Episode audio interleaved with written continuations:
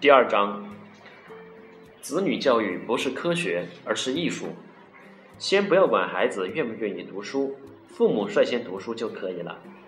也别管孩子们喜不喜欢运动，父母率先运动，让孩子看到就行了。父母满怀热情的引导，孩子迟早会受到感染和召唤，乐颠颠的跟上。我们作为母亲，作为父亲，要始终怀有自豪感，不要盲目崇拜，一味觉得其他国家的教育体制更合理，理念更先进，其他家庭的教育氛围更好，其他孩子的学习方法更得当。每个国家、每个家庭、每个孩子都有自己独特的情况，父母一定要首先立足于我们的传统，了解它并运用它。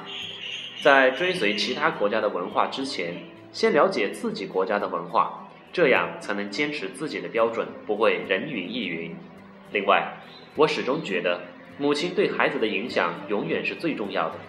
天下的母亲们啊，要注重自己的角色。完成自己的角色，不要满足于只教育孩子，也不要停留于只教育自己的孩子。母亲要成为孩子的导师，甚至是下一代的真正导师。绝对不要为孩子牺牲自己。当我怀上第一个孩子的时候，心情很焦虑，我日夜思考怎样做个好父母，怎样才算好父母。加上当时又没有别人的指导。连相关的书籍也找不到，我陷入了焦虑之中，不能自拔。后来我想起了我的父母，回忆起他们对我的教育过程，瞬间不只是育儿问题，就连人生问题也好像是重新聚焦了一样，变得清新明朗起来。我的父母不是为孩子无条件牺牲的人，他们始终在做自己的学习进步，充实着自己的人生。他们的生活态度和世界观深深地影响了很多人，也成为孩子们的榜样。我从小的时候，他们对我的教导为起点，重新回顾了我的人生。这真是一次漫长而获益匪浅的过程。在回忆中，点点滴滴的细节如同养分，重新滋养了我的内心。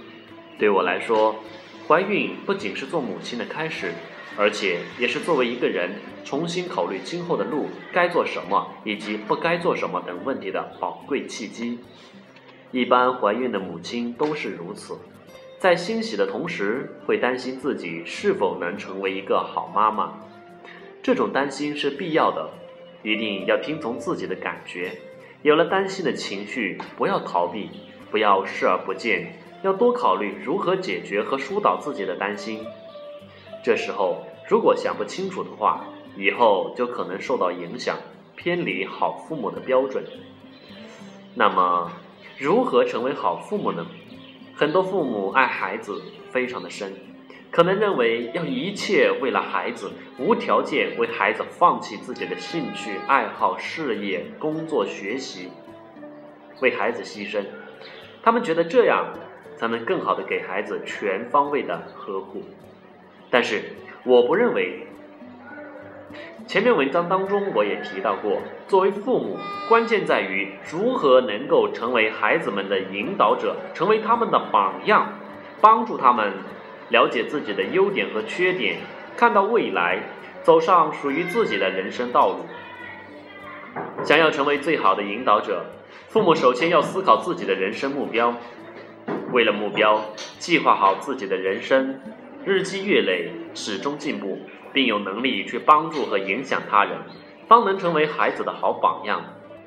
如果父母没有这样的能力，不能给孩子适当的指导和帮助，不能让孩子从内心里感到敬佩，那么孩子们自然不会向他们学习。即使他们为父母的养育之恩感激不尽。仅仅有能力养育孩子，却没有能力引导孩子的父母，并不是合格和优秀的父母。父母自己一定要有目标意识，即使为人父母，也要继续努力。父母的人生应该是完整的，不能被孩子所隔断。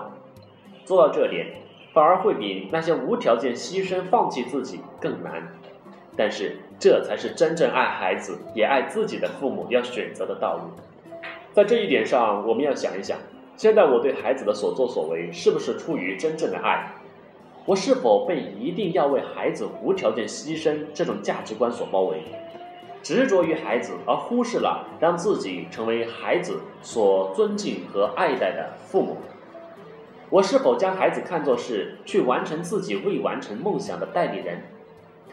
父母生育了孩子，但并不等于能拥有孩子。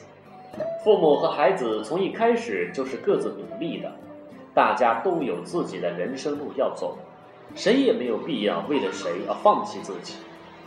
如果爱孩子，就要从好母亲情节中摆脱出来，努力做好自己。